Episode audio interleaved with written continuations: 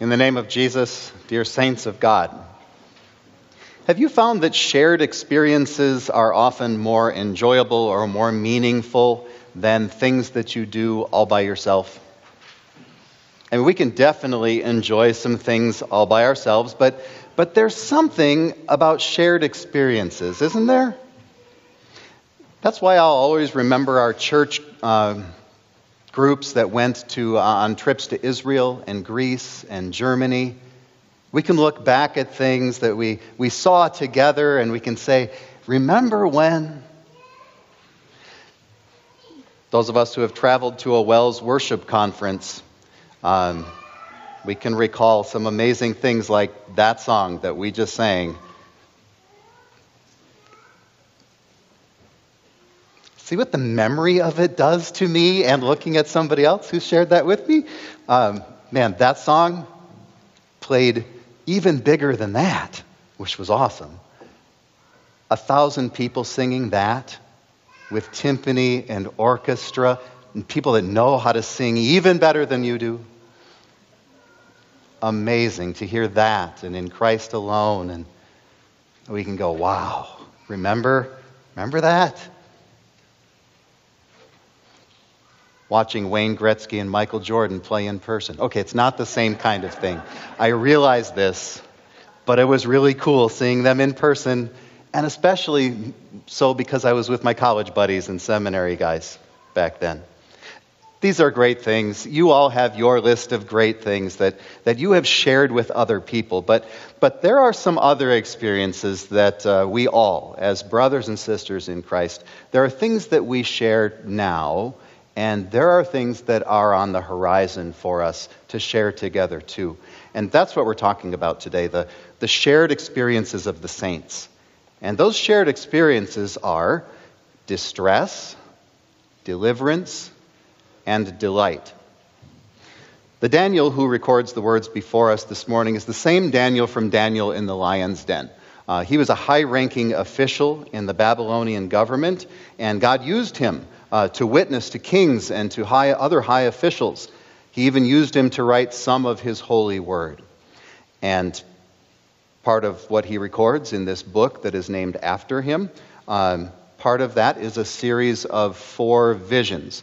And we're looking at a part of the fourth of those visions this morning. Just before these words, Daniel tells of the Antichrist who would rise up in the last days and destroy the faith of many people, leading them away from their Savior, their God. At the end of chapter 11, this is what he says about that threatening power. He says, Yet he will come to his end, and there will be no one to help him. And then right away comes our lesson. Then at that time, Michael, the great prince who stands over your people, will arise so, near the end of the world, as Judgment Day is closing in on this earth, the Antichrist and all those who oppose, oppose the Lord and his people will intensify their efforts to lead people away from God. But as that's happening, the archangel Michael will rise up in defense of believers. When all of this takes place, God tells us there will be a time of distress such as has not happened from the beginning of nations until then. If you know someone whose name is Michael, perhaps you know uh, that the name means who is like God.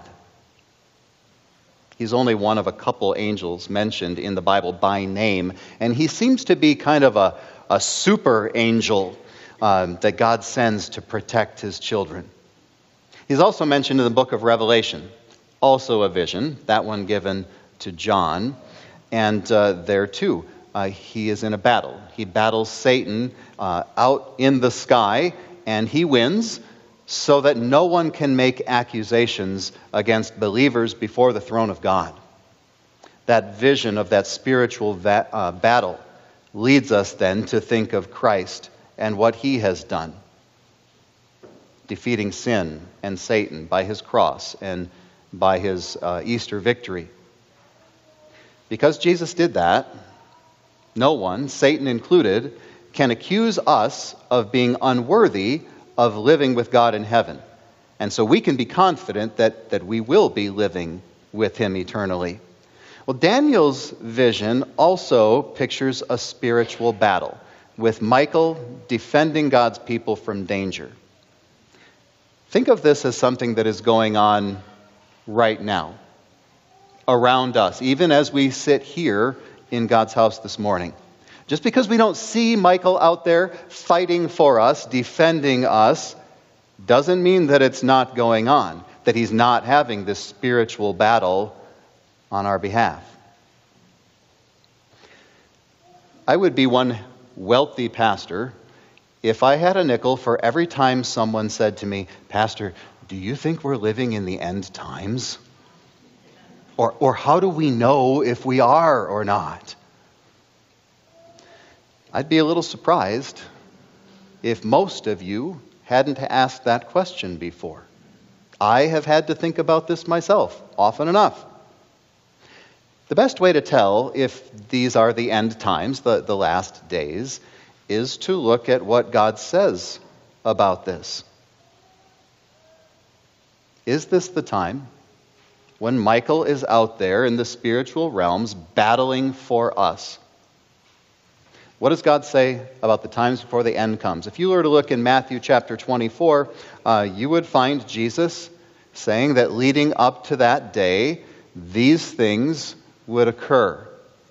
That there would be wars and rumors of wars, earthquakes, famines, persecution of Christians, people hating God's people people losing their faith, hating each other, false teachers, false saviors, an increase of wickedness, people being loveless and, and cold, and the gospel preached throughout the world. Jesus even describes it the way Daniel does. He says, For at that time there will be great distress as you heard me go through that list of things that would happen before the end or during the end times, um, what did you notice? Yes, those are, those are knowing nods and, and laughs. You know exactly. Those things have happened already, and they are happening right now.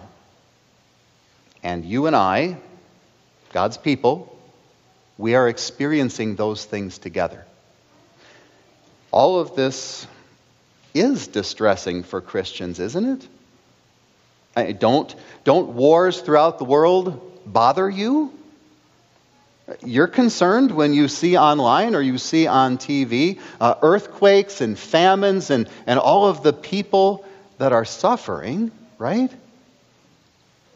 Watching a son or a daughter you raised to know their Savior walk away from the faith, this stresses your heart, doesn't it?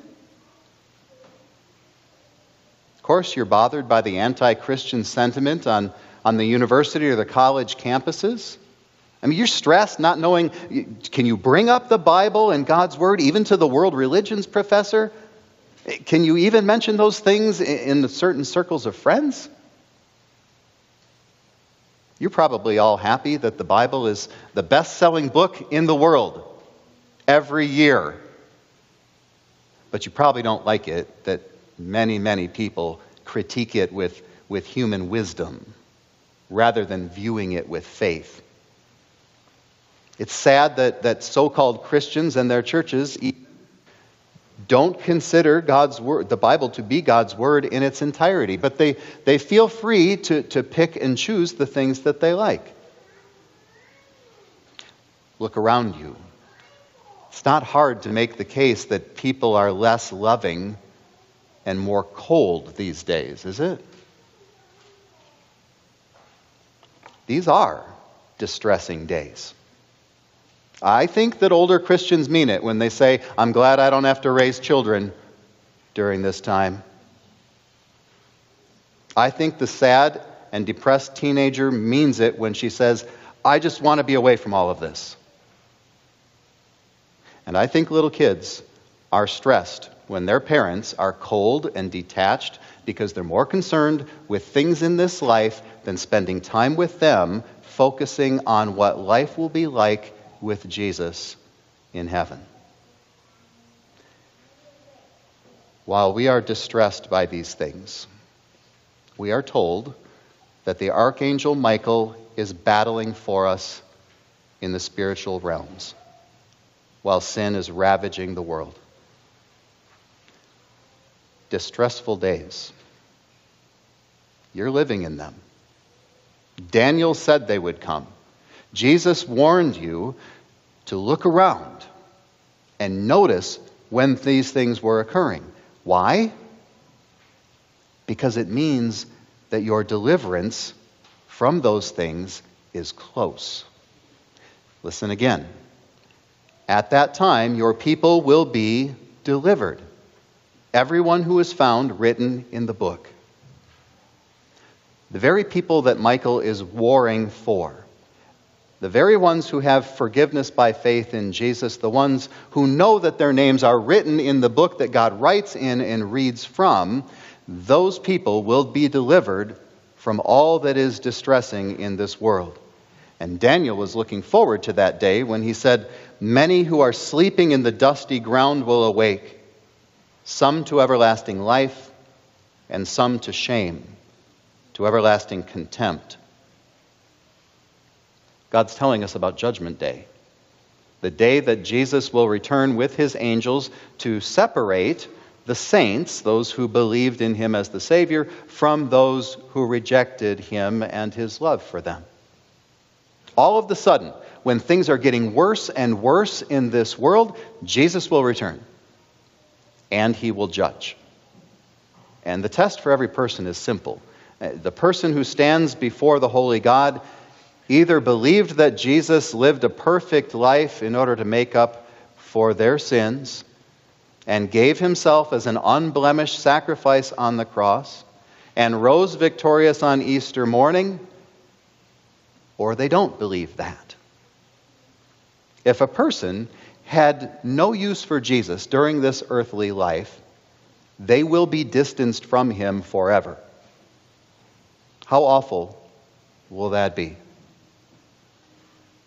What didn't bother them much while they're living here will torment them for eternity. The shame and the contempt that they feel will be paired with eternal suffering and fire and being with Satan and the evil angels.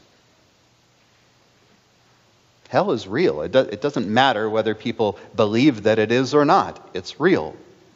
Deliverance from this world for a person who rejects Jesus is not a step up, it is a tragic and colossal step down.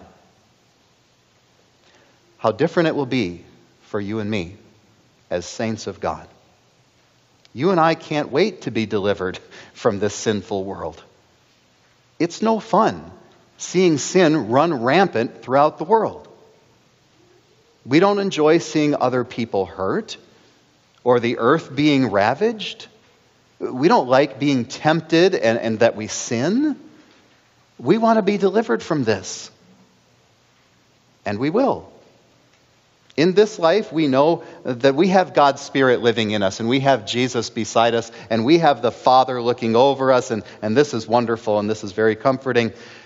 But we're still anxious for our step up into heaven. We want to be with the saints triumphant, those who have been given victory in Christ and delivered from the distress of this world, and who now share joy and peace around God's throne in heaven. The last day will bring deliverance, an experience that we will share with the other saints of God. We are certain that our names are written in God's book, the book of life and that we'll have that everlasting life that, that Daniel's vision tells us about. How did our names get into that book? Well, God, God promises that He has known us since before we were born, since before the creation of the world, even, and, and that He has picked us out and chosen us to be His people. He gave us faith to trust in His Son. And God does make it clear that we could have never decided to trust in Him on our own. Our sin makes that impossible. We believe in Him now only because we've been given that, that faith, as a gift from the Holy Spirit.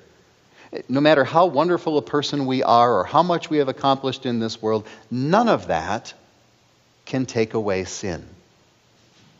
And it doesn't allow us to, to live side by side with a holy God in heaven. Perfection and imperfection cannot coexist eternally. Since that's true, God made us perfect in Christ. When Jesus suffered and hung on that cross, he bore the burden of all of our sins. And Jesus' perfection, that was transferred over to us. So God really has made us holy. On Saints' Triumphant Sunday, we're reminded of the saints who have gone before us into heaven, and that because of God's grace, you and I also are saints, God's holy ones. And our names are written in the book of life, and we will rise to share eternity with them. So don't worry. Don't doubt whether you're good enough to be in heaven because you trust in Christ for forgiveness and salvation, you are one of God's holy ones. He's made you so. He's made you so so that you can live with Him eternally in heaven. God says this about you then. He says, Those who have insight, faith, will shine like the brightness of the sky, and those who bring many to righteousness will shine like the stars forever and ever. What a delight to hear. What a delight there will be for all of us as we're uh, in heaven with God, enjoying all of the, the blessings that He has prepared for us there. You and I are God's shining lights. We're His shining lights now as we lead people to righteousness by sharing with them the good news of salvation in Jesus. But we will be like shining stars eternally in the presence of God once the the distress of this world is over and we've been delivered from it. What a delight that will be. And what a tremendous comfort to, to know this every single day as we, his saints, anxiously await that day. So look forward to that day and live for that day when we will share that experience, not just with each other, but with all the saints in heaven. Amen.